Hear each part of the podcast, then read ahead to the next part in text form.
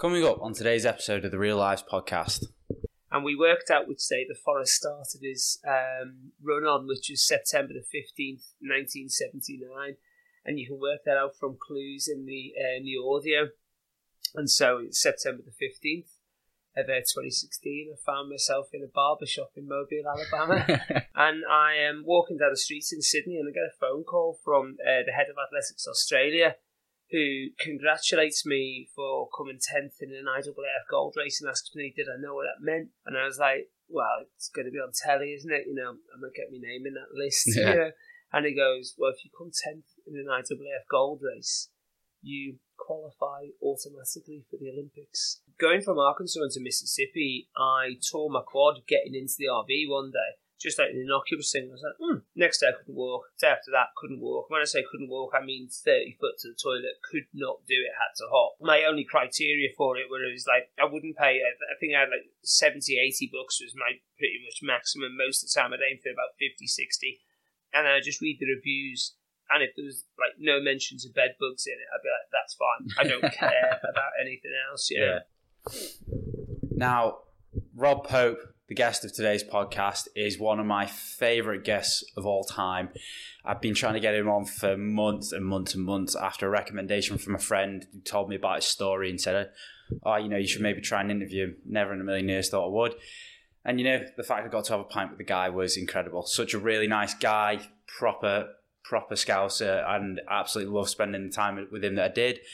And in this episode, we have a chat about his run across America, five times across America, the Forrest Gump run, which is crazy. We talk about some of the amazing people he met along the way, some of the horror stories he had from along the way, the you know the the budget he anticipated having and how much they were spending, and you know flying back and to from uh, the UK to the US because of visa issues and having you know, finding out that he's going to be having a child midway through the run, uh, moving to Australia, how he nearly ended up representing Australia at the Olympics, even though he has no Australian citizenship, which is wild, and many, many other things. So, if you enjoyed today's episode, then remember to follow Rob and support him online. You can find his links down in the description below. And also make sure to support the podcast and this little dude sat next to me because, you know, he needs feeding.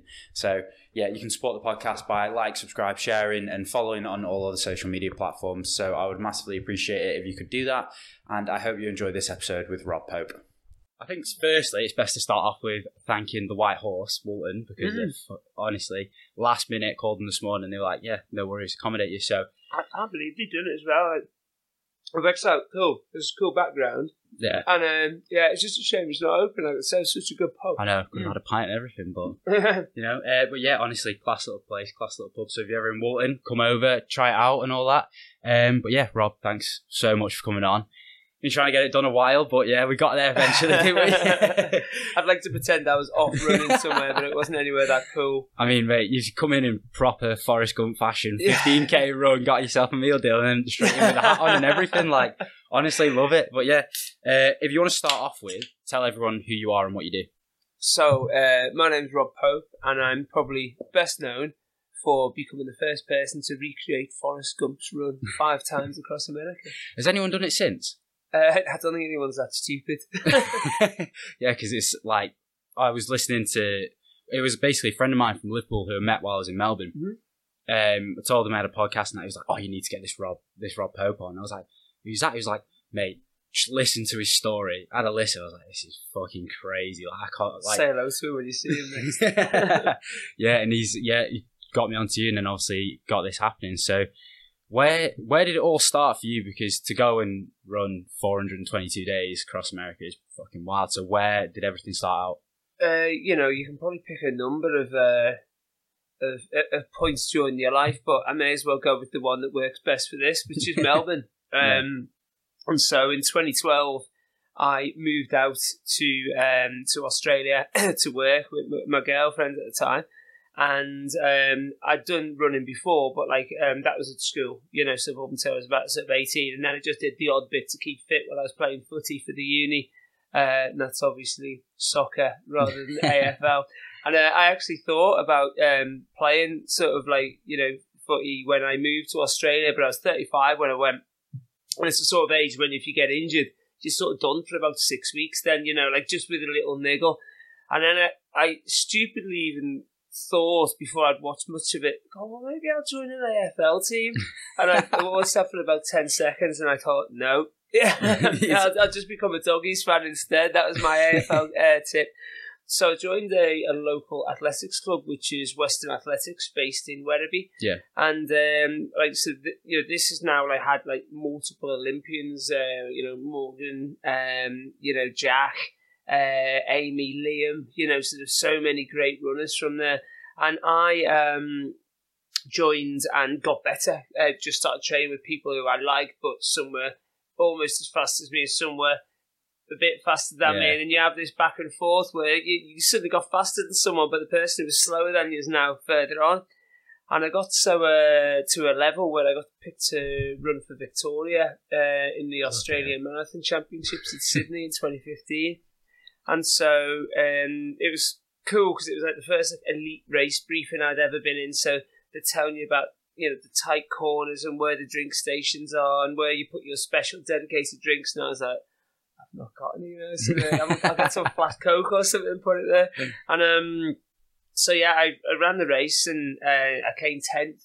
Uh, but everybody ahead of me was Kenyan or Japanese, and so I go across the line, and Tim Crosby, who's head of athletics Victoria, goes, and, and I said, yeah, here's this out, Max. It's not too bad. He goes, congratulations, Rob, you're Australian champion. And I'm just like, oh, Tim, you know, I'm not mm. Australian, don't you? And he goes, doesn't matter, mate. You've been here long enough. you know, so, you know, I'd been there long enough to get picked for the state, eligible. And so now later on that day, so I get, you know, proper, you know, men's marathon Australian champion. You know, it's just like, it's like, it's one of my proudest possessions. And I am walking down the streets in Sydney and I get a phone call from uh, the head of Athletics Australia who congratulates me for coming 10th in an IAAF gold race and asks me, did I know what that meant? And I was like, well, it's going to be on telly, isn't it? You know, I'm going to get my name in that list. Yeah. You know? And he goes, well, if you come 10th in an IAAF gold race, you qualify automatically for the Olympics. Jesus And I'm Christ. just like, I was like, you are. I was like, so does that mean I've qualified for the Olympics? And he goes, well, so I'm going to the Olympics. And he goes, well, some of our runners are trying to get the qualifying times. And if they get the qualifying time, will you, you know, consider, ch- if, you know, we'll pick them, but if they don't, would you consider changing nationality? And I was just like, yeah. Straight away. absolutely no messing. You know, I'd consider changing nationality if I could go back there now. Anyway, mm. without the Olympic carrot. And um, so as it happened, they got the uh, they got the qualifying times, and I came fifth in a three horse race, and so didn't go. But uh, yeah, I'm thinking about getting the Olympic ring tattoos, but only getting three of them done, and then we have the other one in dots. Um, and then I was coming towards the end of my visa. Mm. My former employer wanted us to stay, but I knew that we wanted to come back and try out the UK, and I came back for a for a job that I thought was going to be great. It turned out not to be what it was painted. And I'd wanted to run across America for about 15 years, and I'd sort of sent an email. I think I found it was about like 10 years to the day that I set off, and it was asking a guy who'd written a book about running across America. I just read it, and was like, this is fantastic. And then basically he was like, well, you should definitely do it, and life gets in the way. And when we moved back, and suddenly I found myself without a job because we were quitting this, my missus just said, like, why don't you just do the America thing now? Jesus. And we were just like, right, let, us go. And um, at this point, it had morphed into, you know, because originally I just wanted to run across it once, which is like a mammoth achievement. You know, there's probably only about like sort of, you know, I don't know, 350 people who've run across. Um, but I wanted to do something really big for charity, and so I was like, right, let's do something unique. And eventually it came to me that no one had done the Forrest Gump route, and I thought, well, I will I will set off and I'll at least start it. Uh, one person had done the second leg, and in the middle of planning this, I read, you know, you going through, you, you're scrolling on the news. It goes, man completes Forrest Gump run, and I'm like, no, you are kidding me. I just read I got all the planning in place, but he'd only done the second leg, and I was just like, right, if I'm reacting like that, some other person is going to be reacting like that in the world, and if I want to be the first person to do it, I've just got to go and we worked out which day the Forrest started his um, run on, which was September the 15th, 1979. and you can work that out from clues in the uh, in the audio. And so it's September the fifteenth of uh, 2016. I found myself in a barber shop in Mobile, Alabama. no, that's that's a that's a funny one that because I see I saw the picture where you just had the haircut done, it's it's such an outrageous haircut yeah. to get, but it's so I actually like, on want, topic. want that as my normal haircut now, and then people just look at me going, "Does he Know? I just, it's actually it's not that far to go from Phil Foden, really. Oh, yeah, know? just need to have a little bit more of a slap down at the front, oh, you know. Yeah. But yeah, it's like mm. it, the the whole story is incredible, and obviously the time that you did it in, and to not do it with the sponsors that some people get. Like I'm pretty sure you'll have heard of Hardest Geezer, yeah. guys running across Africa at the minute.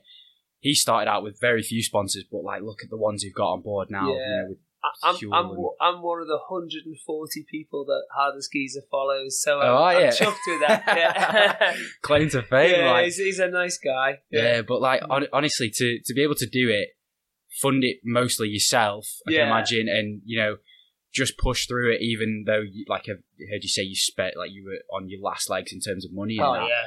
So I, I want to get kind of into the logistics side of it. So in terms of the planning, how long did that take? And then in terms of the estimated cost that you thought it would be, what did you think that would be? Well, in, in terms of the sponsors and stuff, um, like sort of, I, I never, I never meant to do. Like, I fully intended to get sponsors, and so you know, you write the letters and everything like that. But not being that social media savvy at the time, you know, sort of, and I, I come from a background where I find it really difficult to ask for stuff. You know, yeah. like sort of if you know if I went round yours now and I was dying of thirst and you go, oh, do you want a drink? I'd be like, oh, I'm all right. You know, yeah. and I'd be sitting there going, why didn't you just say yes? and so um, I was still fairly confident by the time we finished the first leg. We would get there and we got some good publicity in LA. Um, but it never just, I don't know, it just it never seemed to like sort of, um, you know, and I reckon what it was, uh, and you know, I'm not taking any credit for the Geezer here, but maybe now sponsors have seen solo beardy madman doing a big long run might actually not be that bad a punt because I had a feel at the time because my goal was so big, you know, like sort of um, it's, you know, it's the biggest single run that will anyone will maybe ever do on a landmass, you know, sort of uh, you know certainly biggest in a single country, um, and people probably just thought he's, he's just not going to do it, is he? You mm. know, like sort of, he's not got a big sort of backup network, you know. And um, and oh, what happens if like sort of um, you know, he's just a, he's like a proper wild card maverick, and we sponsor him, and then he comes out and says something unsavoury. So yeah, um, we we had we we'd saved enough money to put a deposit down on a house, and so we're like, right, that'll get us across to the ocean.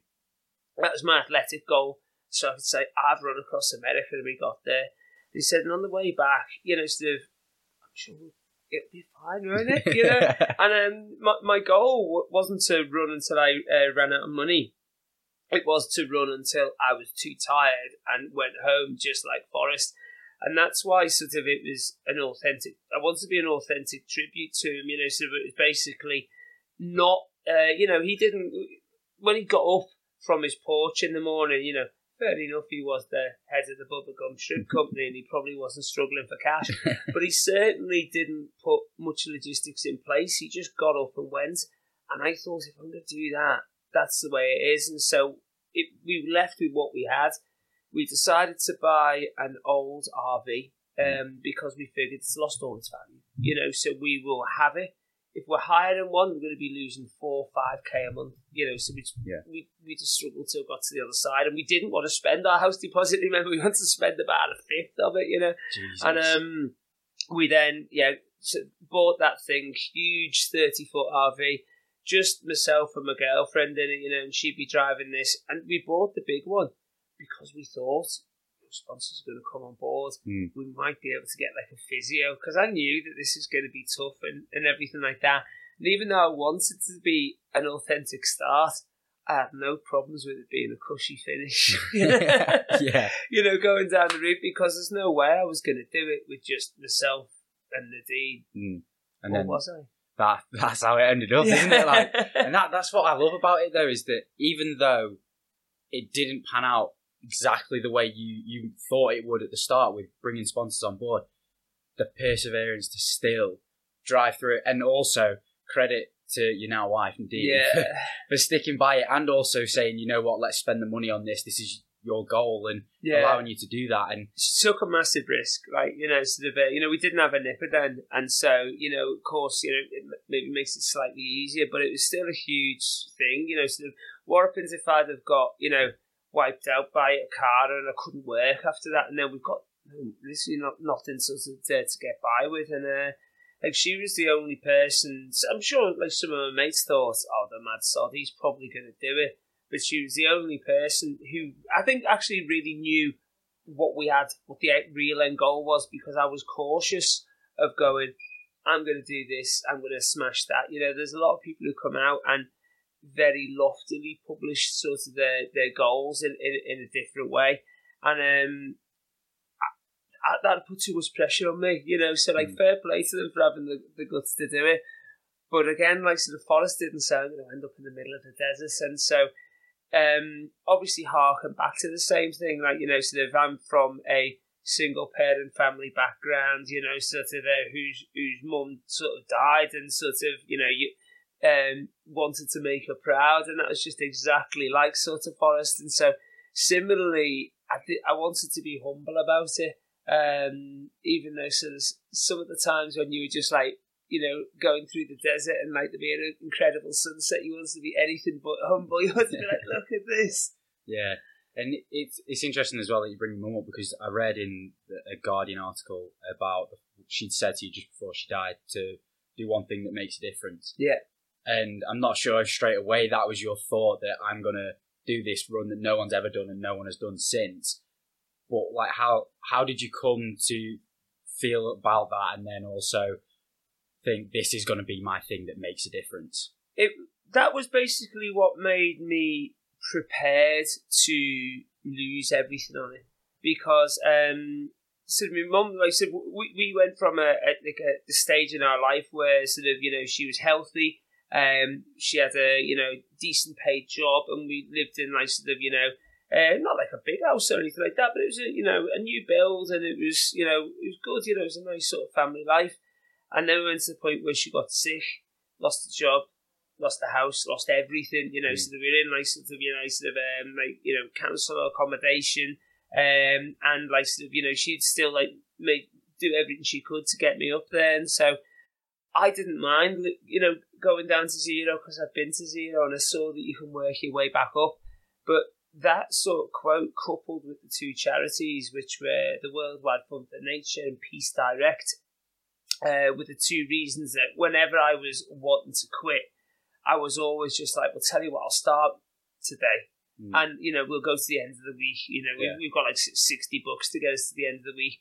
Let's just assess where we are at the end of the week and we'll keep going because it's it's dead easy um, to just go, this is going to, uh, you know, this is going to like sort of go nowhere. I may as well give up now and use that 60 quid on a, you know, on a one last blowout in the pub, you know, Yeah. because things can take dramatic turns. You know, you see it in sport all the time. You know, like a team can be 3 0 down at half time and then suddenly come back to Yeah. win the thing. And um, like I chose those two charities, by the way, again for the Forrest connection, um, because when he's running across the Mississippi, they say you're running for world peace, women's rights, the homeless, the environment, or animals, Mm. and those two charities between them um, you know, sort of co- cover all five of those bases, and you realise that how much that sort of women's rights is tied up with conflict. You know, like some macho societies, how environmental destruction leads to animals being pushed out, water loss, people haven't come into conflict, and so there was so much intermission to those charities that it was a natural choice to do that. And again, the amount of serendipity in this whole run, where he just goes, "Oh my god, that fits." Like I was um, 38 when I started the run, and I was sat in a diner somewhere. And one of the reasons I wrote the book was because I was losing memories like sand slipping through my fingers, and I was like, I had like notes written everywhere and Facebook posts and photos. Then suddenly I'd forget who the guy was in the photo, and I was like, I have to get this down in a structured way, otherwise it's gone. It's gone forever. And I was sat in this diner, and I just thought, um, how old was Tom Hanks when he started filming Forrest Gump and onto onto the old Google from? And he was 38, and I was like, no way. and like, it wasn't even as if I was like, okay, I know September 15th, and I'll be 38 that year, so we'll make it 2016. It was just because I had to leave that job. And yeah. it was just like, you know, circumstances force you in. Like, you know, Jenny left Forrest, employment left me, and then uh, and then off we went. Yeah. Back to it after a little mishap from myself, but well, it was recording. I'll tell you what, though, on the whole thing about the recording, I absolutely feel your pain because there'd be a few things like sort of at the start of the you know run, I'd like stop to either chat to somebody, check the map, have a wee, and stop me watch. Oh. And then oh. I go about 400 metres down the road and I'd be like, no way! and I would turn around, I would do the 400 metres, I'd walk back. Yeah. You know, unless it was really quite far and then I'd jog back. But I'd walk back and then restart my watch. On like the fifth leg, I'd be like, I don't care. I know there was once when um, it shows like how anal I was like with it. Um, we were in Texas, so this is like one somewhere in, in like oil country. It's like really quite remote and everything looks the same. So I arranged to meet Nadine like sort of eight miles down the road. So I get there in good time. Sometimes I get there first, so she get there first. She's not there for about half an hour, and I call her up and I said, "Where are you?" She's like, "I'm at the point," and I said, "You know, at the point, I'm at the point." And I was just like, "Just let me check this," because oh, I wasn't gonna. I said it wasn't going to go down the route of I'm definitely right. And I went, yeah, it looks like I'm not at the point. and I said, um, I said, can you come and get me? So she comes and gets me. And um, she turns right at this junction. I'm like, where are you going? She goes, I'm going back to the point. I said, no, no. I said, like, I, I know I've run that far. I said, but I can't not run from where I went wrong to the point. So yeah. we've got to go there. And it, it, was, it was getting late and she was getting mad and stuff. And I was just like, no. I said, I can't have any points on this run where I take a lift. I can take a lift off route and then come back to route, mm. but I can't have any point where someone goes, "Oh, you run across America," and I go, "No, apart from the six miles in Texas where uh, where we had that argument." So uh, you know. I'm, I'm glad you're up to speed on your technicals now, mate, because it's very frustrating. oh, honestly, like, and the thing, the thing with the runs as well, I bet, especially on that fifth leg, where you know, say you've run a mile down the road and then you realise you've not pressed play again. Mm-hmm. I can imagine you just pissed off at everyone in the world at that yeah, point. Because unfortunately, um, a few years before I did mine, there was an, another chap, uh, unfortunately also called Rob, who was uh, trying to set a record of running across America. Huge sponsorship, big money rate, uh, resting on it. And he went um, first like sort of quarter of it, he was doing super super good. Then like you know, I think there's a lot of people in the world who could probably do it for a quarter of it. And then obviously the wheels come off. Has a word with everyone in his crew, and they're just like, "All right, we're going to blag this." Mm-hmm. And so he got caught with the RV driving five and a half mile an hour down the road. Oh no! no wouldn't publish any heart rate data, so I just like I can't do that. You know, and so um, that's why I was so that's why I would walk back. And even though I knew I'd done that 400 meters, that's why I'd walk back. But I tell you what, towards the end, I'd be like, if I was going to cheat on this, I wouldn't be cheating by half a mile, would I? yeah. yeah. That's that's madness. Though. Yeah, I got much more philosophical about it by the end. yeah, I guess when you spent that long on the road dealing with all the trials and tribulations that you did, that you get to a point where the small things don't matter as much anymore, and it's just about getting to the end. Because obviously, as well, yeah. you had a kid. Mm.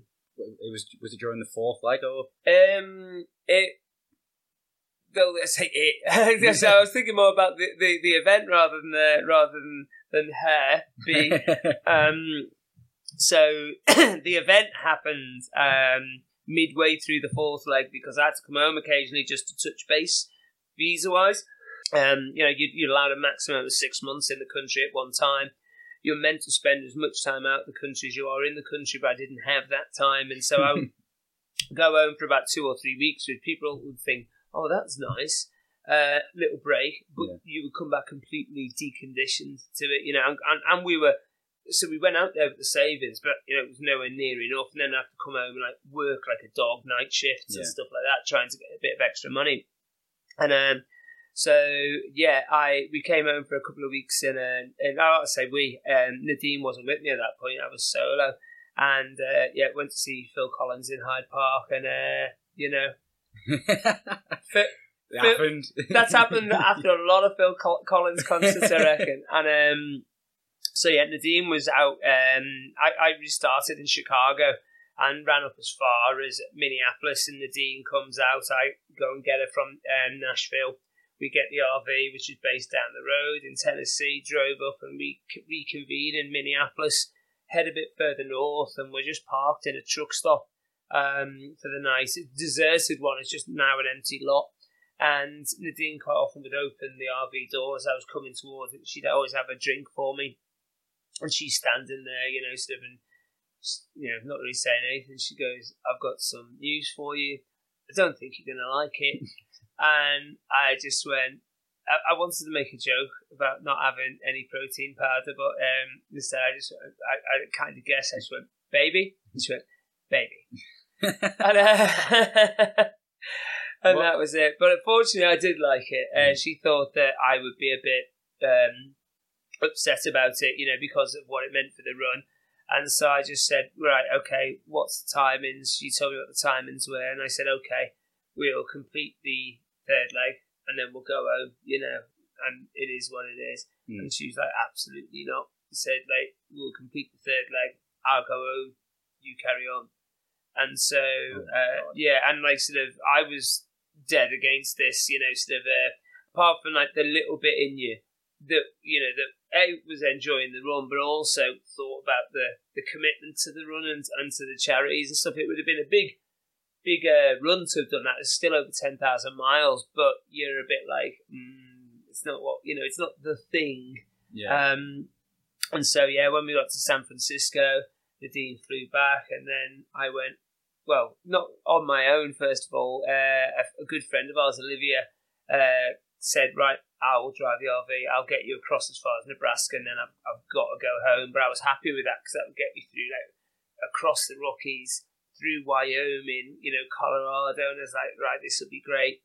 And we were driving um, sort of just towards Utah from uh, the Las Vegas direction when a car smashes into the RV. I wasn't in it. Olivia was turning left, and an old guy around 90 was going to Vegas for his last ever blowout.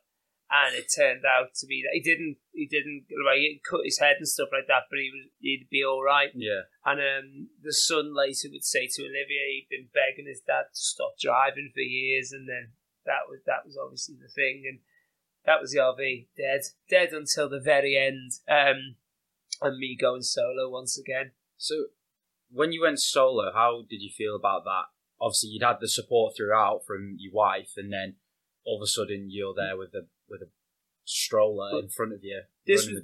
This was the second time solo. The first one was a lot worse because um, I'd bought this stroller to actually run across Australia with.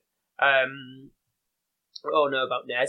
Um, and so um, yeah, I bought the stroller in Melbourne. Never assembled it. I think I actually pushed it around my garage once, and that was it. And Nadine was going home in Nash- in Nashville, so about third of the way, now half of the way through the second leg, maybe because we just had no money. It was going to cost too much money to get the RV up through the East Coast, and it would have been a nightmare driving that thing through cities. And Nat's hated driving at night and in cities with justification. You know, it's 31 foot long. Yeah, And um, so going from Arkansas into Mississippi, I tore my quad getting into the RV one day, just like an innocuous thing. I was like, hmm, bit sore. Next day, I had to stop running after 12 miles. Wake up next morning, leg is like, uh, you know, it's like someone's put a cushion under the skin and you push your finger into it and it would like be like, come back like a blancmange. And next day I couldn't walk. Day after that, couldn't walk. When I say couldn't walk, I mean 30 foot to the toilet, could not do it, had to hop. And on day three, with Nadine due to go home in like three days' time, I was like, right, if I can't walk to the toilet this morning, I'm just going to book a flight because I can't afford to have six to eight weeks here. Yeah. Maybe this is my moment. I'm not pretty tired, but I'm broken. yeah. So let's just go. And I walked to the toilet, it was a bit sore, but it was alright. It was like, let's go back to where we started, um, and I will see what I can do today. And so I walked 27 miles. Um, next day I did 33. Then the next day I was starting to do like run a quarter of a mile, walk a mile, and then it gradually built back up. But you know, three days after that, Nadine was gone, and I suddenly had this stroll. I had to get a um, a Greyhound bus back to a place called Jackson in Tennessee and start that day. And I thought, what is the one muscle you don't want to have torn when you're going to be pushing the stroller up a hill? I think a quad's pretty high It's on that list. You know, you know, quads and glutes are sort of you know both vying for attention there, but generally in runners it's more your quads, isn't it? Yeah. But I got away with it. Hmm. I must have sticky muscles or something, you know. Yeah. Um, so that was daunting. Um, second time round, I was sad for Olivia, sad because of the RV. You know, sort of, um, yeah, we had insurance and stuff, but you know how those things work out. taking Um, months and months to get anything yeah, back. exactly. Um, well, just trying to think how long it took us. Um, I think it took us six months to get it fixed. Jesus Mhm. Christ. So it was out the game for the whole um, for the whole run. So was that you camping for that six months? Well, camping and probably a motel here and there. camping, couch surfing, yeah. And so I would stay in the tent sort of one or two days a week. I would stay and couch surfing probably like three or four times a week. And then I would, uh, couch surf would include like going to pubs, sitting down and say, can I put the tent around the back of the pub or the bar? And then they just go, absolutely not. You're staying in my house, you know, Yeah. which is great. Uh, and then about two days a week, I would stay in the cheapest motel in town, you know, Mm. my only criteria for it was like I wouldn't pay. I I think I had like 70, 80 bucks was my pretty much maximum. Most of the time, I'd aim for about 50, 60. and I just read the reviews. And if there was like no mentions of bed bugs in it, I'd be like, "That's fine. I don't care about anything else." You know? Yeah. And um, but then of course I was going through Wyoming um just as the onset of winter is, and on the side of the like uh, highways there, they have huge barricades that are just standing there in the grass and just like, what's that? And it's to stop ginormous snowdrifts coming across the road. And so God. it wasn't snowing. Well, at that point, I'd got nailed by snow later in Wyoming um, when it got down to like minus 19 or, you know, in Fahrenheit, that's minus two, but, you know, Yeah. cold. Very cold. Um, and there's one morning where I was just getting out of the tent and I was trying to put things in my bag, and I was basically instead of having um, hands and fingers, it was exactly as if I just had no fingers. I, I could push, you know, pick things up and put them in, and I it took me about half an hour to get my zip closed, and I just said, I think my camping days are over. so you said there you did like a load of couch surfing, and it's it's because as Brits we shit on Americans a fair bit, and your story is a, a lot that like the how good it came out was a lot down to the kindness of strangers in America. So. How many times did you were you like, oh fuck, I don't know where I'm going to stay, I don't know what I'm going to do, and then just some random random guy you've just met goes, no, you're staying at mine, I'll feed you, do all that. at least once a week. That's yeah, wild. at least once a week. Um, and so I remember once I was in a um, in a town called Morristown in Tennessee. Uh, that's the state where I went solo, and if it wasn't for the kindness in people in Tennessee, it's every chance I finish in Maine. I get to the second ocean, and I um, that was probably the the second crossing was the one I was most emotional at at the finish because I'd come through so much to get there, and I thought that this could be the end, you know, and sort of um, like that, so that was the only one I cried at um, when when I when I got there because I was just like, oh my god. And if it wasn't for the people in Tennessee, uh, of course, you cross over into Virginia next, and you're just thinking, it's just not going to be as good as Tennessee, is it? Yeah. when people are, you know, and then you're in the cities and it doesn't happen as much. You know, it happens a bit because in the city, you know, sort of uh, the kindest person in the world could have just walked past our window there, but you don't know because Yeah. everyone's got their own busy things. But the slower pace, it all works. And then, yeah, so this town in Tennessee, um, I booked a hotel that night. I was in a not a bad mood. I was very really in a stinky mood, but I was quite often in a feeling sorry for myself mood. And I was like, it's going to be so good. Just going to get to this hotel and lie on the bed in my stinky kit, have a bath, you know, watch the wrestling. It's going to be great. and this guy drives past me, he's seen me early, and he says, Oh, God, do you want to stay in mine tonight? And I was like, It's very kind of you. Um, but like you know, sort of, I've, I've just booked the hel- hotel and I can't cancel it.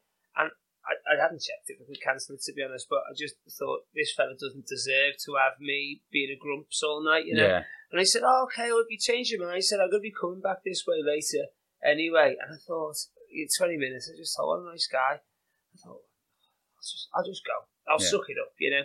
Cancelled my hotel, and he comes and picks me up, takes me there, and like sort of, uh, you know, staying with his wife and like staying in the departed like son's gone to university, like his room, and it's like sort of you know all the sports pennants and his trophies, and it's just like so cool. It was like something out of like a sitcom.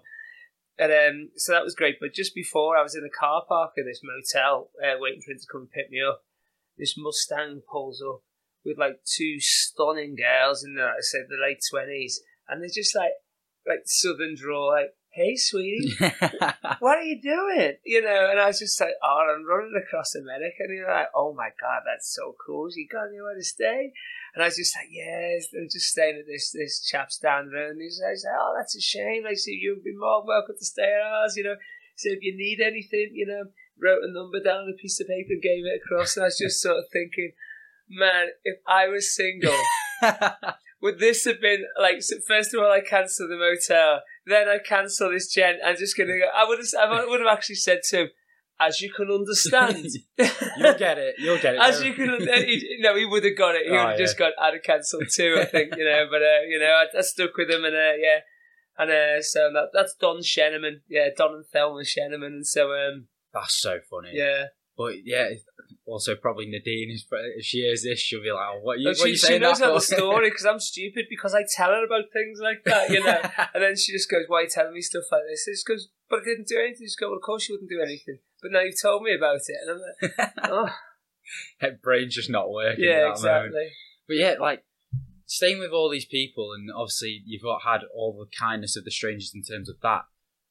Did you ever ever have any problems with people along the way? I can imagine after over a year of running, you coming into some arseholes. Yeah, but but so few. Um, like one of them, um, you know, ends up tying up in a story like the one we finished there. I was in a in S- Spring Green in Wisconsin, and it was like uh, I don't know, maybe about thirty five degrees that day, and like hundred percent humidity. Um, and I looked at this. I said, right, you can get to this town, and there was some motels there. Some were way expensive. There was this one. The room was seventy five bucks, and I thought, yeah, that's more than I wanted to pay, but that's fine.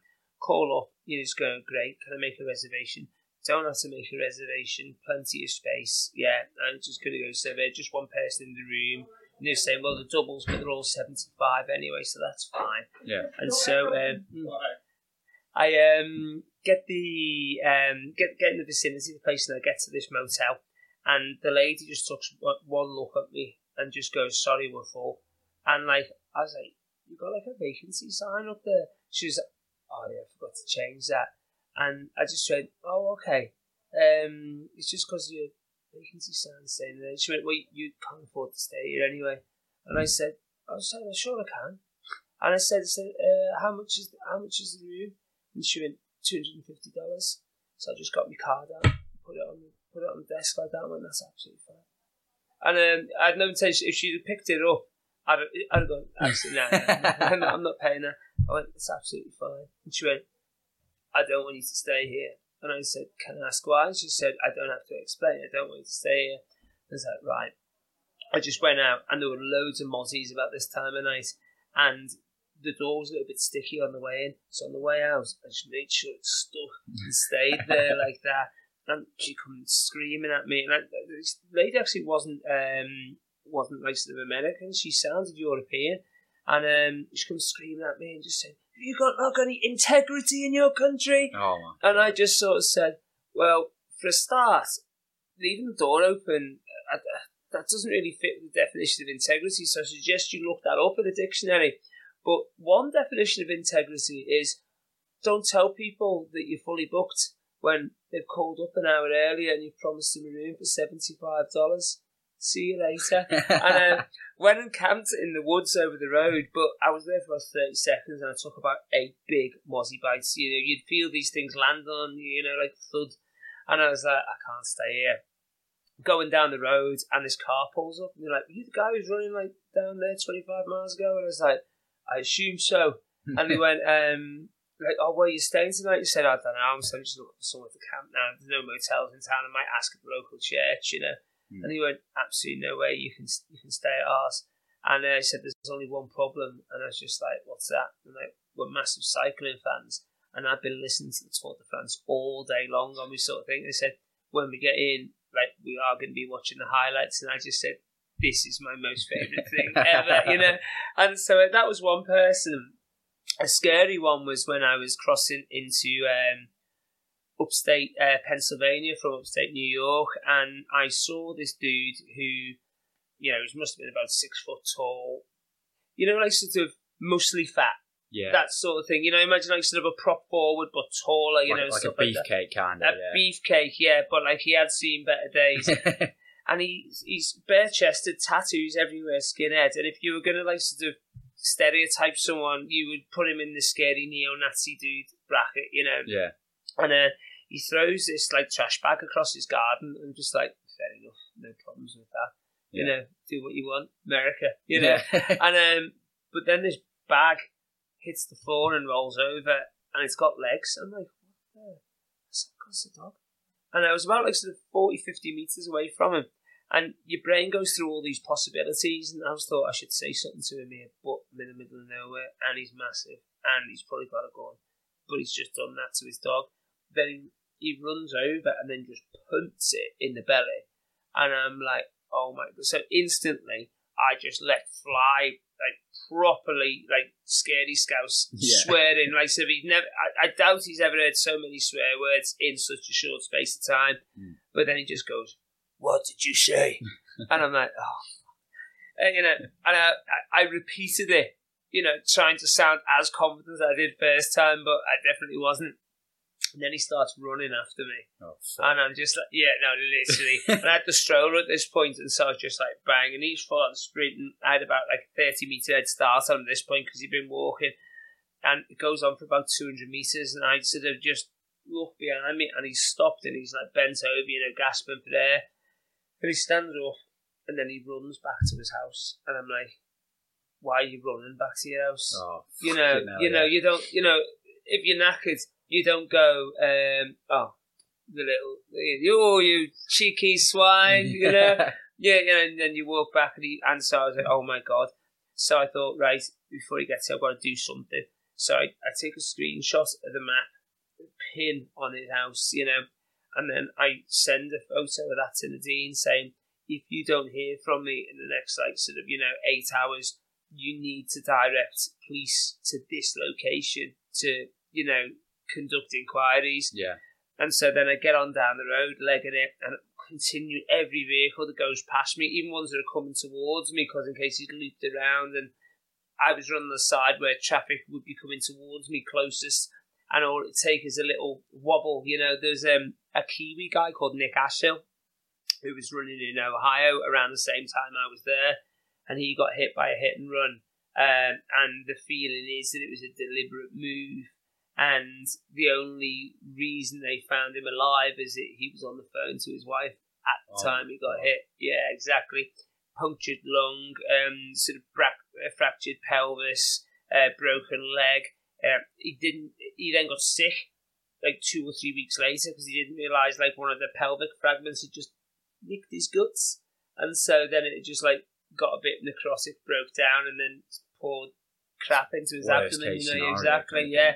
And um, he healed up, and like so three or four years after the event, he went back last year and finished his crossing, which is so he's like, you know, that's proper grit. Yeah. And um, but yeah, this guy never came. But I was in the middle of nowhere, so of course, forty six hours later, still no word from the Nadine.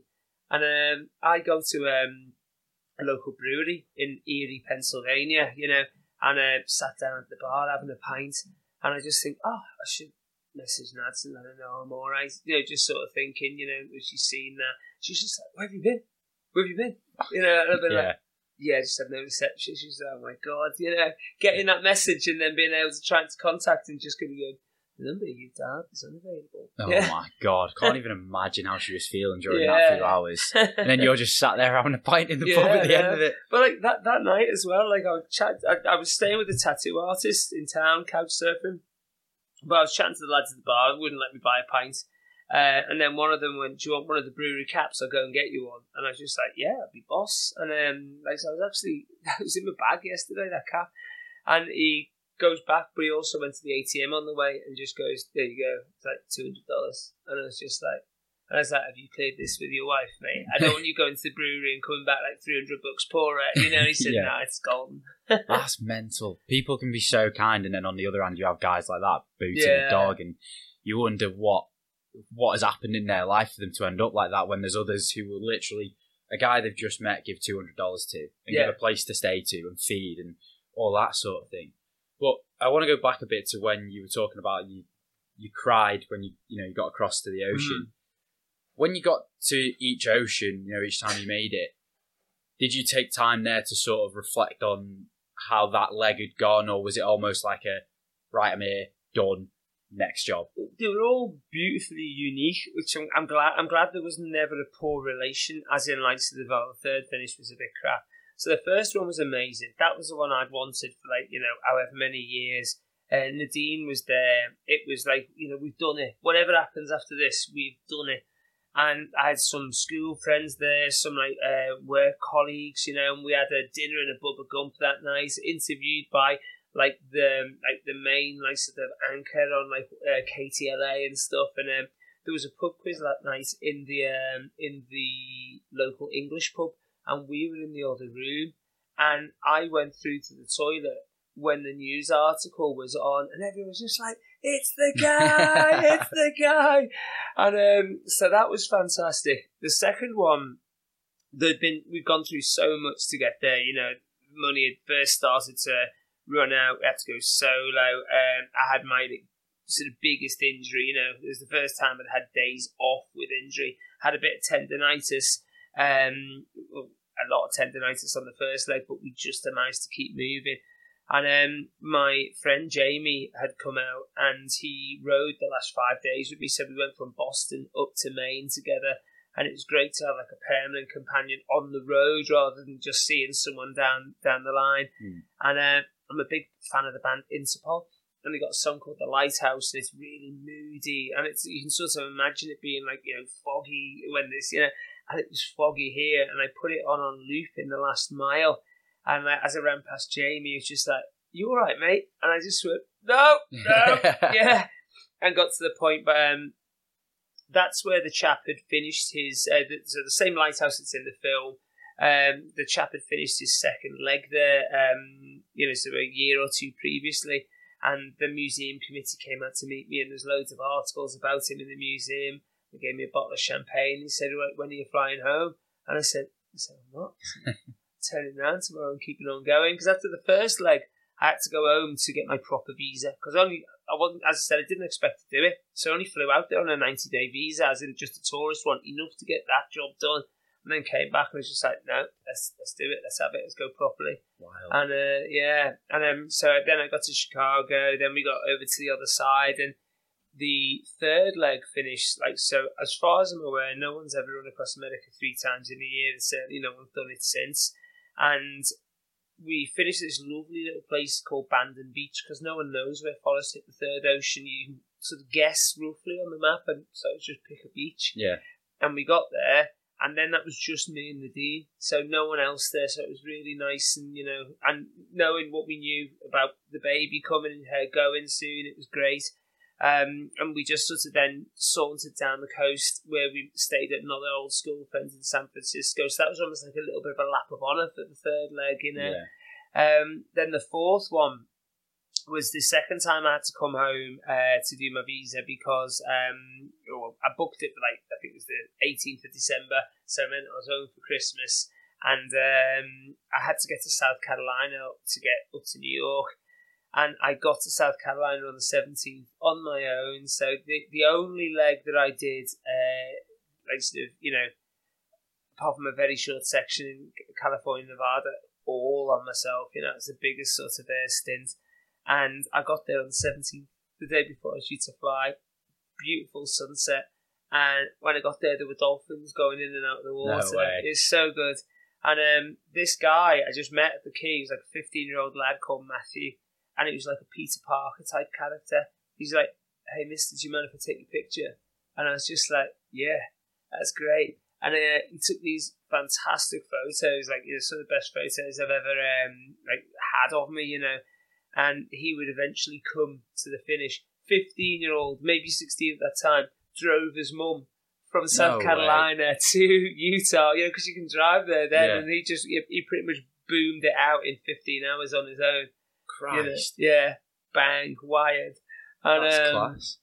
yeah, and so and then of course the big finish was like surrounded by uh, you know people I love, like sort of some good new friends, including Matthew and his family, uh, a family from Alabama. I first met in Kansas, stayed with them when I had my probably worst injury, uh, and they got me fixed in three days. Took me to a doctor, uh, got steroid in my butt, and um, nice. and they came over to Alabama too because the dad, Ramey, they, he took his youngest lad because he said he wants him to come and see this. Just say you can do anything. So when you think I can't do it, I'm just gonna go. This is just some dude. He's not like you know.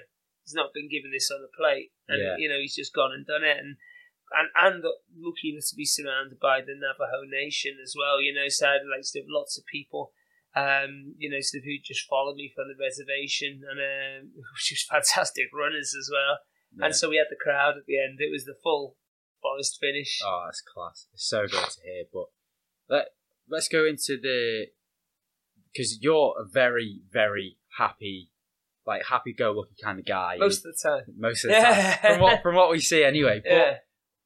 like when you were deciding to do the run, and you obviously, like you said, you had you you'd saved for down payment on a mortgage, mm-hmm. you know, and then you were deciding to do this thing. Did it ever creep in that you were like, "Oh, this isn't feasible because of you know we want to get a house, we have a job"? Like, was that ever did that ever creep in, or was it always no? I'm quitting the job. We can use the money if we need to. And When we started, we were so naive that wasn't a factor, you Mm. know, and so we just like, yeah, we'll spend a bit of money, and then the, the sponsors will and we'll gamble. And it's like going fishing, like talking about like sort of before, like you know, sort of he's gone fishing. Wheels could have come off on that. Nobody could have been interested in it, you know. And the one thing is, he's very good at producing funny bits of content Yeah. and stuff like that, you know, which is really and and he's been relentless. If I was to do something like that again, I would massively take a leaf out of his book. He's done so well there, um, but he could have done that and like on, Hmm. You know, you see people do some things. Somebody was uh, saying this to me yesterday. He says, like, Rob, there's people who've done these things and they're nowhere near on that size.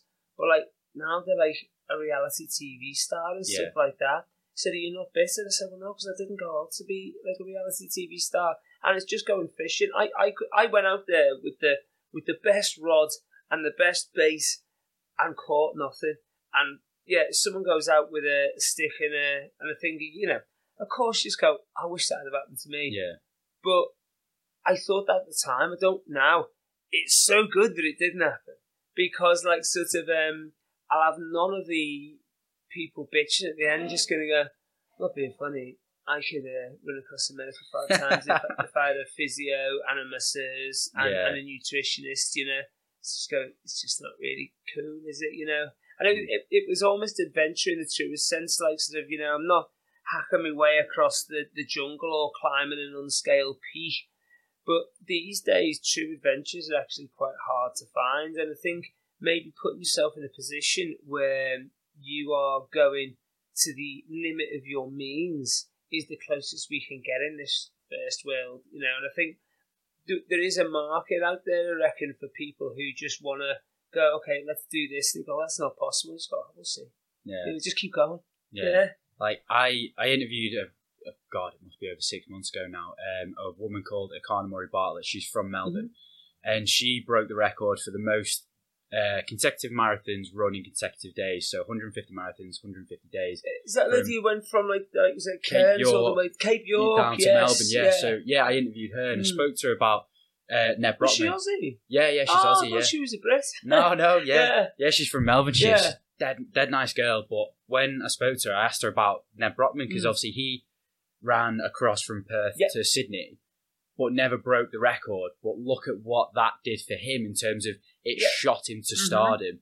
And then she was struggling to still get sponsors on board and was spending her own money. And she was saying it's the most frustrating thing Yeah. because it's as good, if not better, an achievement what she's achieved, Mm. but it's just gone so unappreciated. And I feel like with yours, your your story is probably one of the most underappreciated stories out there. To run five times across America and you know to all the trials and tribulations that you had throughout it, and then even afterwards go on and do stuff like run across from Galway to Dublin in 24 hours. It still goes that un, like unappreciated. It's like you wonder what else you could be doing to get to that point. Yeah, but the thing is, there's, there's people like sort of, um, for example, I think I've had more recognition than a chap called Kevin Carr, who was the guy who's run around the world in the fastest time. And I reckon, like, sort of, you know, most people won't know.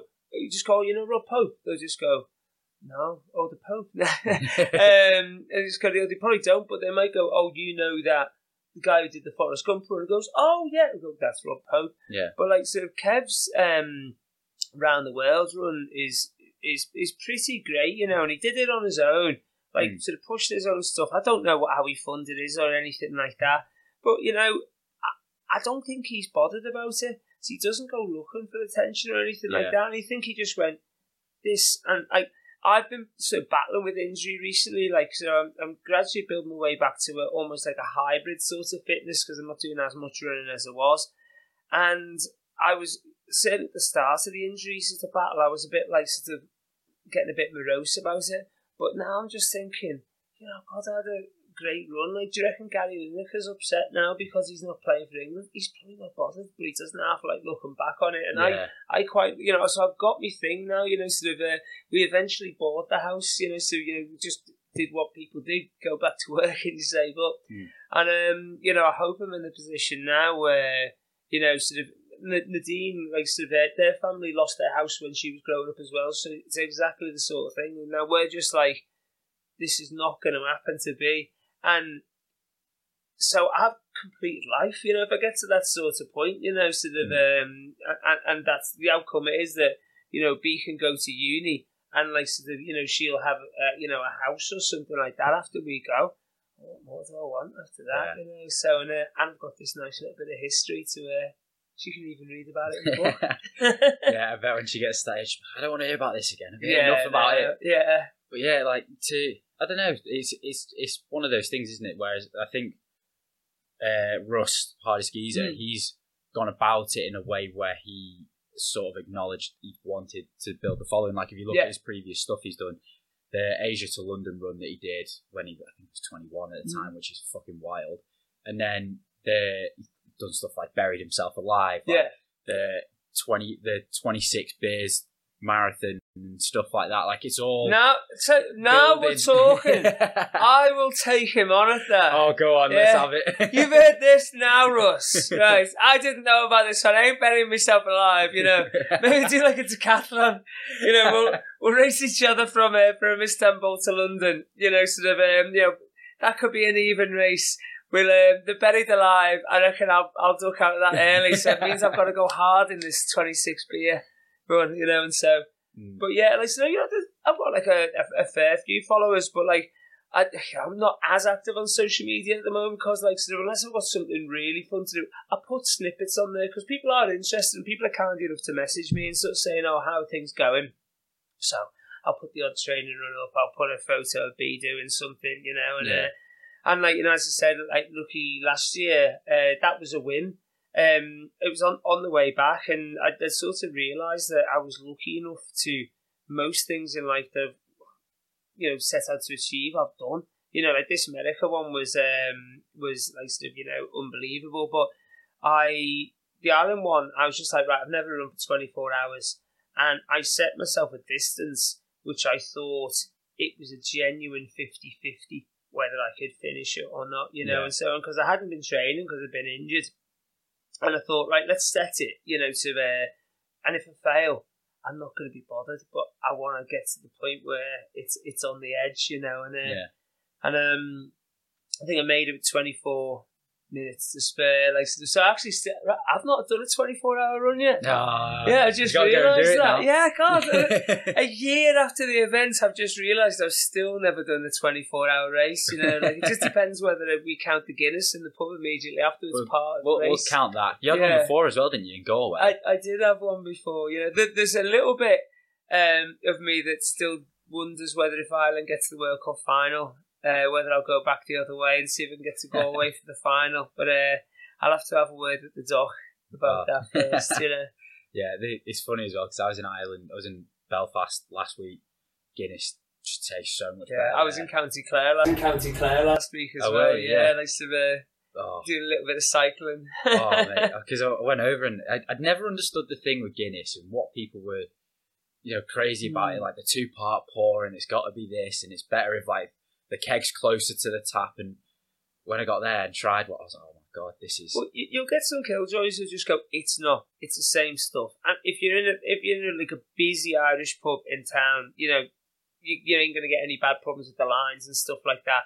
But even the same daiquiri blind taste test, you know, one from like um, you know a beach club in Barbados versus one in a hotel in London, and I just put you in a dark room, it'd be 50-50 which you pick. But even the worst one.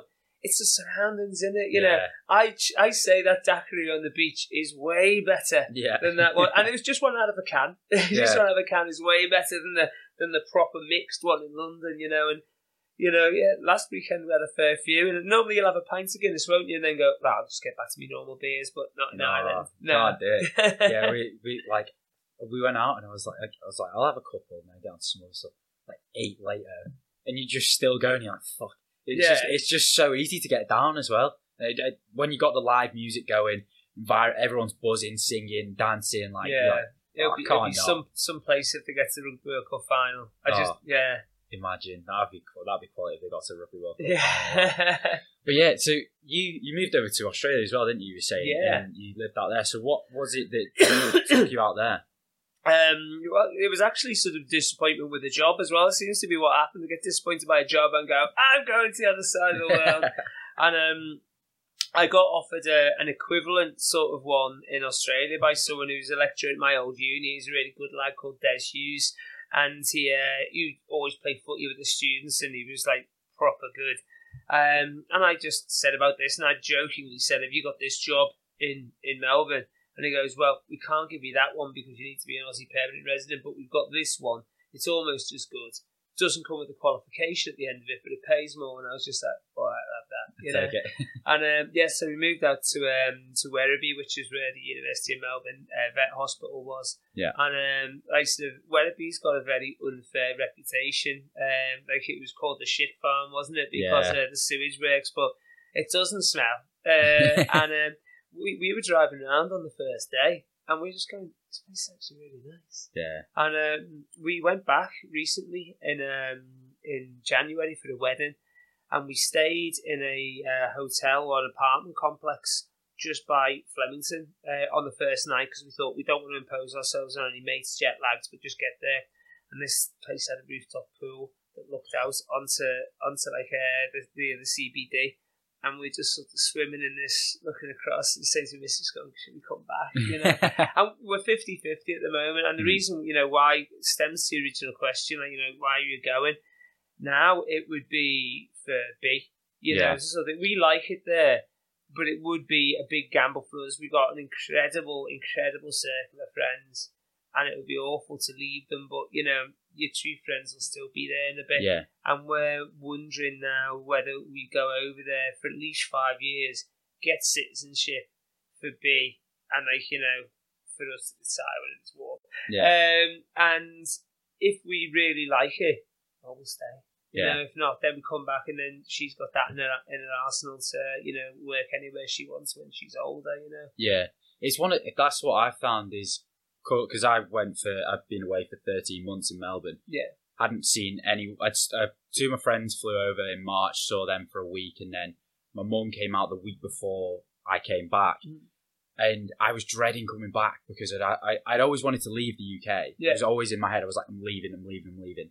Came back. First week, I was a bit overwhelmed. Since then, time in my life because you get to see that you've you forget how good it is. Yeah. And I think when you're in one place for so long, you lose what it is and what it means to you. yeah, And I've come back and I've absolutely loved it, and I can't complain about anything to do with. Like I used to moan about the UK so much, mm, and I genuinely can't complain about it because it's such an amazing place. But I'm also ready to go back because the quality of life is better. yeah, You do earn more money, and you do have a better work work life balance. So it's you know it's one of those places, especially for a kid, mm, that I feel like the system's built to have a happier, healthier, fitter life, sort of thing. yeah. And um, it, for, for us, it'll depend really because uh, we're we're gone past the age of um of uh, easy visas now. Yeah, And so my only real paths are back via the uni, or if I can persuade somebody to pay me enough, which I won't complain if that happens, you know, to get over the threshold to come in. Uh, but yeah, it's one of these. I'm, you know, you know, you said like you're on a down, and I said about England and stuff, and you can see why. And um, like sort of having lived in different places, I can compare it. So I'm not one of these people who's like, oh, Britain shit. Hmm. You know, it's shitter than it was, hundred percent. But it's still really, really It's good. great, As, yeah. as you said, and you realise that when you come back, you go, "Oh, it actually isn't rubbish," you know. Yeah, because you have And, to uh, take yourself out of the situation to actually reflect Yeah. on what it is and what it does mean, sort of thing. And it is one of the things where literally the grass is greener because when you let you fly back over the UK, you're like, "Oh my god, it's so green," Yeah, compared to like, rather than just brown everywhere. yeah. And so, uh, but if we went back, like, so we'd go back. I think we'd go back to Weza just because, uh, well, you know, that athletics club there, they've got a little thing called Little Athletics or Little A's, and just the the kids there, they love it, and they're just so well mannered, and you know, and it's that sort of thing. I just uh, that whole thing is just like when I go there, I want to put B in it. But I'm also aware of the fact that we pick up everything, go to Australia, and then B goes in, she goes, I don't want to do this. And I'm just like, right, right, okay. Well, at least Yeah. we're here. Yeah. At least we can enjoy this now. Yeah.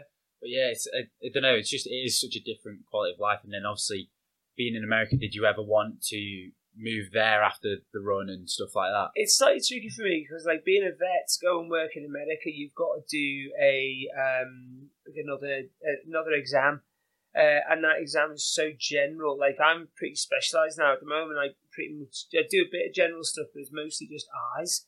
Um, but in America, when you do that exam, you need to know everything about horses, chickens, cows, pigs. And I've not done anything with them for twenty years. Yeah, And so that would be a, a tough ask. But there's a few places, big cities. Um, I wouldn't mind Chicago, Boston, uh, Austin, and Nashville. They would be my sort of four biggies. Um, little towns, there's like loads of them all over the place. There's one called Wallace, Idaho, which is just over the border from Montana. It's absolutely gorgeous. It's got its own brewery in town. If anyone's ever seen the film Dante's Peak, where like the volcano erupts and destroys it, that's actually set in Wallace, and so you No, know, eh? uh, and um, it was actually called the center. The, the mayor decided that it was the center of the universe, and he put a plaque on the pavement, just going to go, "This is Wallace, Idaho, the actual center of the universe," and so it's just a a cool sort of a you know quirk of the town. I saw my first moose there as well. no way. And um, but if I was going to go anywhere, someone says, you know, cut the crap. Where are you going to go? It would be Flagstaff in Arizona. Um, the last big town I hit before I finished.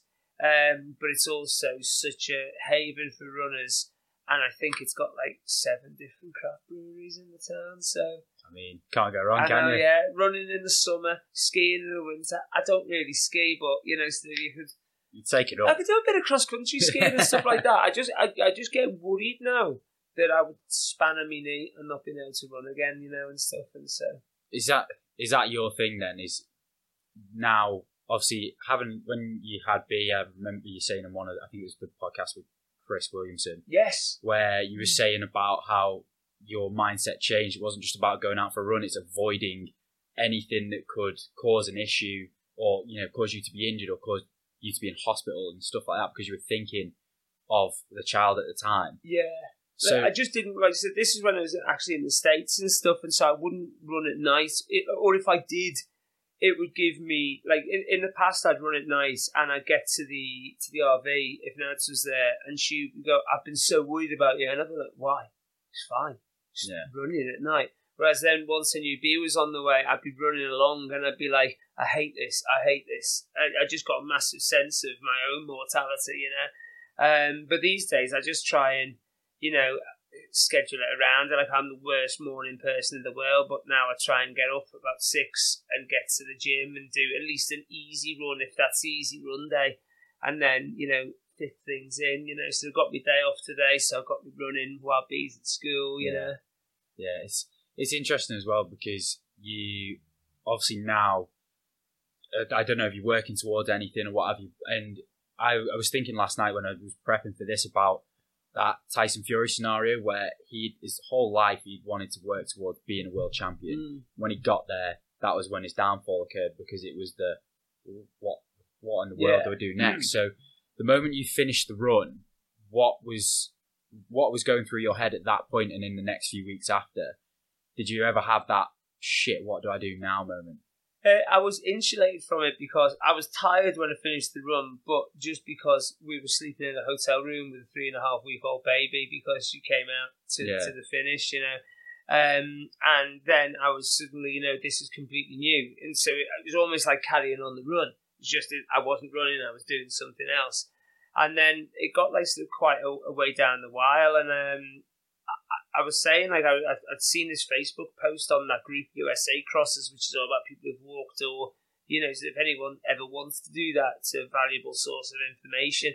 And um, someone put a post up about uh, how everybody dealt with their depression post the run and the walk or the walk. And I was like, I won't get depressed. You know, lost a house, lost my mum, broke up in relationships, and I'm just, you know, a couple of weeks later, I haven't just got a cough, but I'm, um, yeah, but I'm, I'm, but I'm fine. And um, I didn't post anything to that effect because obviously some people were struggling there. And six months down the line, I realised that I was struggling because all the euphoria had gone. And I was just tired with her looking after B. And I, I didn't have that massive thing there.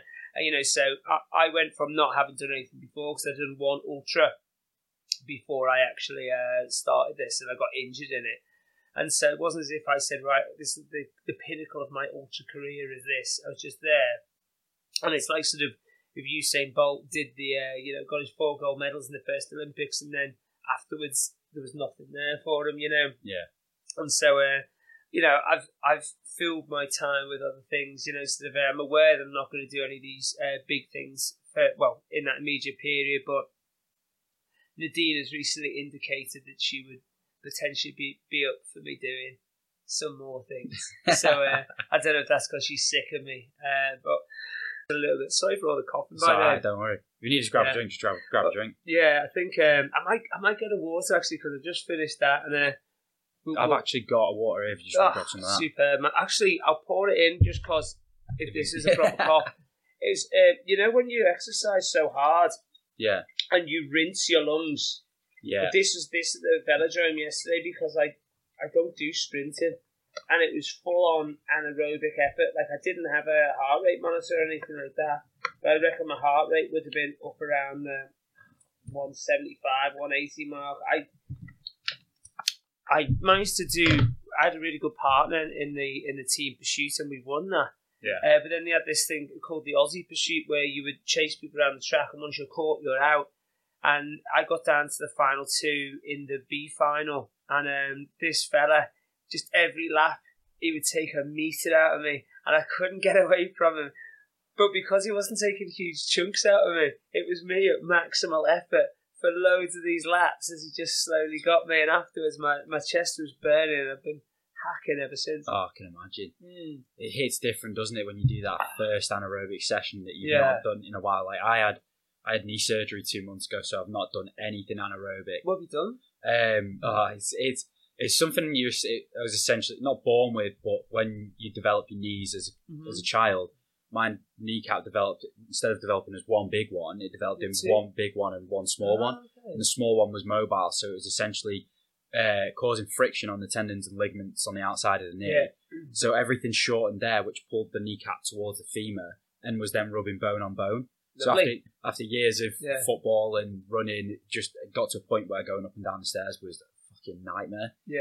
So they literally went in, uh, pulled that bone out, did a lateral release of the of the fascia, and good good as gold now. Like, Boom. yeah, Yeah. back on the bike and stuff. Did a thirty minute session this morning. Felt like shit, but Yeah. got through it. You know. That's the way it works, man. yeah, I'm gradually building my Strava score back to a peak of where it was. What What was the peak of like? So, in terms of like a, a week on Strava, what was your biggest week during the run? Uh, more. There would have been ones where it was like uh, probably about 350 mile a week, I reckon. Jesus Yeah. Well, no, that actually that wouldn't have been that wouldn't have been a big one. That'd have been fairly typical on the fourth. Like there would definitely would have been some some ones over 400. I would say. Yeah. Jesus Christ, got to be up there in like the top ten on Strava for that But, week. well, certainly in 2017, nobody run more than me in the world, you know. And so maybe maybe Russell get up there this year. Like so, I don't know the, the distance he's doing. I know it's far, um, it's, but like sort of. uh, There's only there's only Serge Girard, who's a French guy, um, who a few years earlier, like he is still the, the guy who's got the biggest mileage in a single year, which is about fifteen thousand and yeah, in 2017 I did about 12,000. So, and that's number two. So, a bit of a leap to old Serge. um, but like I said, I don't really, I don't really see anyone beating him. To be honest, but um, I'd like to have a go. Yeah. Yeah. There's a there's a guy who I follow on Strava called oh, what's his name? I think it's so, something Andrew Glaze, and he run he's run a hundred mile race every week for the past like eighty something weeks. Savage. Yeah, Yeah. and he's the top. I think he's the top three on Strava for the most distance run in a year. In a year, Yeah. the guy's just every single week. This the state of his toes, like It's they more, are. more the fact that like sort of uh, like are they all like proper sanctioned races because most of them, yeah. I was going to say, like, uh, like, uh, is the odd one who just goes, "There's no race this weekend. I'm just going to do 100 miles around Yeah, I think so. Yeah, Because like the sheer amount of uh, organisation required to find those races and get to them, that's as impressive as the run in it's itself. not just that; it's the cost of it all. The cost of every single race in terms of your nutrition, the, the well, cost yeah, of the race. that would be a thing. He might he might get the race fees free. Yeah. I, re- I, re- I reckon he can probably write the race. Di- if he's not, he should be doing. He could probably write the race directors now and just go, "Mate, come on." just like it. You know, yeah, yeah, Yeah. Tell people I'm running. You know, because that would be a thing. Yeah, it's wild, isn't it? The, Mm. the the feats some people go to. Do you think you're addicted to the euphoria of running? No, um, I don't really get it. You know, so I Yeah. like running and Mm. stuff like that. Uh, it's more, it's just my time. You know, I just like being out there. You know, so I like getting at a pace where I don't have to think about it. You know, so obviously, you know that varies depending on whether you're out for like 15k like today or whether you know you're doing 150k. Um, and I do sometimes like the the one good thing about the ultra is the struggle isn't the like the struggle I had yesterday, where you know you're gasping for air, which isn't really a pleasant feeling, you know. And so uh, it's more just that you know, come on, I can do this, and it's nice to be able to have that time to talk to yourself and go on and do it. Like I, I think I like journey running. Um, I like saying, right, let's get from this place to another one. Because I could have done that 24 hours around the track, and I basically just looked at distances that would be, you know, roughly 135 miles, and Dublin, Galway to Dublin was 136, and so Yeah. it was like perfect. But, um, you know, I'm desperate to go across Australia. You know, I got that stroller for a reason. That will happen at one point. I want to go from where I finished um, to um, to the ocean one more time. Uh, you know, just so I can get that fifth crossing uh, ticked off. And then, um, yeah, there's you know the classic Land's End John O'Groats. But if I did that, I'd do it at least twice. Yeah, Yeah, yeah. There's a, there's a guy, um, Leon Bustin's just done that. He did it in Yeah. just under two weeks. yeah, I had him on um, on the podcast. He was one of the first guests I actually ever did. And at the time, he was doing the. Two, have you ever heard of Ultra X? The Yes, company? yeah. No, Ultra X Race is great. Yeah, Mm. like the stuff they're putting together, like the he did I think 250k in Jordan Yeah, in the de- in the Wadi Rum Desert. yeah. Like, can you That's- imagine? That's a great run. That and nice sort of uh, cheaper than Marathon des Sables as well. You know, if anybody is thinking about whether they want to do Marathon des Sables, I would say do the Ultra X first. Like sort of, uh, Mm. you know, it's a smaller scale, it's less fancy and stuff. But the uh, the guys at Ultra X, sort of, I think they know what makes runners tick. Yeah, And um, yeah, like sort of, I, I think you could any of those races, whether it's the smaller ones in, in England and Wales. I believe they just got a new one in America. Um, you know, sort of, I might have to get my eye on that one, but uh, you know, sort of, uh, they're cool. Yeah, so yeah, Leon's uh, Leon's the jog was uh, Yeah. was a top effort. Oh yeah, it was. So, as you've said throughout the run as well, you would come back, work your ass off, Mhm. go back to work and stuff. When you were going back to work, how did you feel about that? And then when you finished the run and had to go back to work, what was that feeling like? Because I can imagine from going from you were going to work for a reason to leave to go back, Yeah, and then all of a sudden you're going to work to go to work, and that's that. Then yeah. did you struggle with that at first, or was that always like you kind of just came to terms with it? Yeah, like sort of, um, I was I was doing like little bits at locum. I was working for a mate, which helped, you know, Mm. and stuff. But uh, I've got a mate who's serious that all work shit. That's why they have to pay you to do it. So you know, I think you just, as with anything, mate, you know, sort of uh, work is sort of one of life's lemons, isn't it? You know, Yeah. but you are aware that you got to suck the odd lemon to uh, to find an orange. And uh, if I, you know, these people who say, "Oh, if I won the lottery." I would I'd still, I'd still go to work. I'd I wouldn't. No, I wouldn't. Yeah. I definitely wouldn't. Yeah. I find something else which you could class as work. It would probably be this that you could class as work, but isn't actually. work. Like, Absolutely, you know, yeah. being able to do this is like on an, you know, just like I said to the guys, were like, "Oh, why do you do this?" I'm like, because I get to speak to people who never get a chance to speak to in life, and just like sit down in a pub and just have a chat for what have we been here for hour and twenty minutes. Time flies when you're having fun. honestly, Yeah. and like, yeah, there's some of the people I've interviewed, and I'm like, uh, when I sit and reflect on it, I'm like, fucking hell, that I, I'm like quite proud of that that I've managed to sit down with these people and have these conversations. You But surely it's got to be inspiring you to go and crack on and do something big. That's No, it, your knee's That's it. That's it. Once, no, I've uh, I've said a few times. I think I've put it on record, so I'll say it again. The so Port Phillip, the you know what Yeah. Melbourne's surrounded Yeah. by. I'm not. There's there's a cycle race called Around the Bay in a Day, Yeah. and now I want to run that, and I want to do Run it it amazing. run it in hopefully 24 hours, but it might be is more. it? Oh, 150 miles, 160 miles. So it'd be it'd be it'd be That's a while spicy. away. It'd be a while away, and because Yeah. it'd have to be at a decent pace. Probably, I think you're probably talking about 10 minute a mile or less Yeah. to get that done. But yeah, that's the long term goal. That's one thing that I do want to get you done. going to swim from Queenscliff to Sorrento? at Gonna have to, aren't I? Yeah. Have a pint waiting at the other side. Yeah. you could get on the ferry and just run around the deck. I think we'd let you off with Yeah. that as long as you covered the distance. I'll do that. Get them put a treadmill on it or something. Yeah, and just stay exactly. there. but yeah, like that's that's the big goal because that's the thing when you speak to people like yourself and Leon and Erchana, it's just like it makes you want to go and do something because uh, everyone needs that passion thing that Yeah. they can go after.